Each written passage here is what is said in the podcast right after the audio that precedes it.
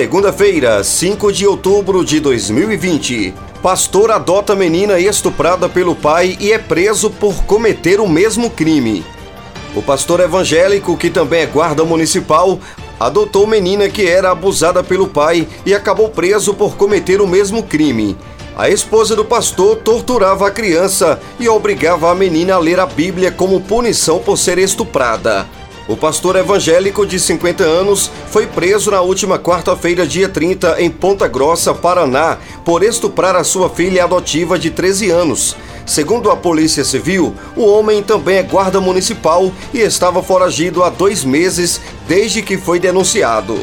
O pastor decidiu adotar a menina após saber que ela era estuprada pelo pai biológico, que está preso desde dois mil e dezenove.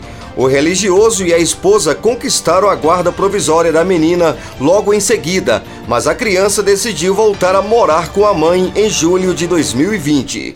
Quando a filha retornou, a mãe percebeu que havia algo errado. Um dia, ao chegar em casa e flagrar o pastor na cama com a menina, ela decidiu registrar um boletim de ocorrência. Todos moravam em Capivari, no interior de São Paulo. Depois de ser denunciado, o pastor fugiu com a esposa para o Paraná. Os nomes dos criminosos não foram divulgados. Dos estúdios da Estação Pop News, Adson Alves.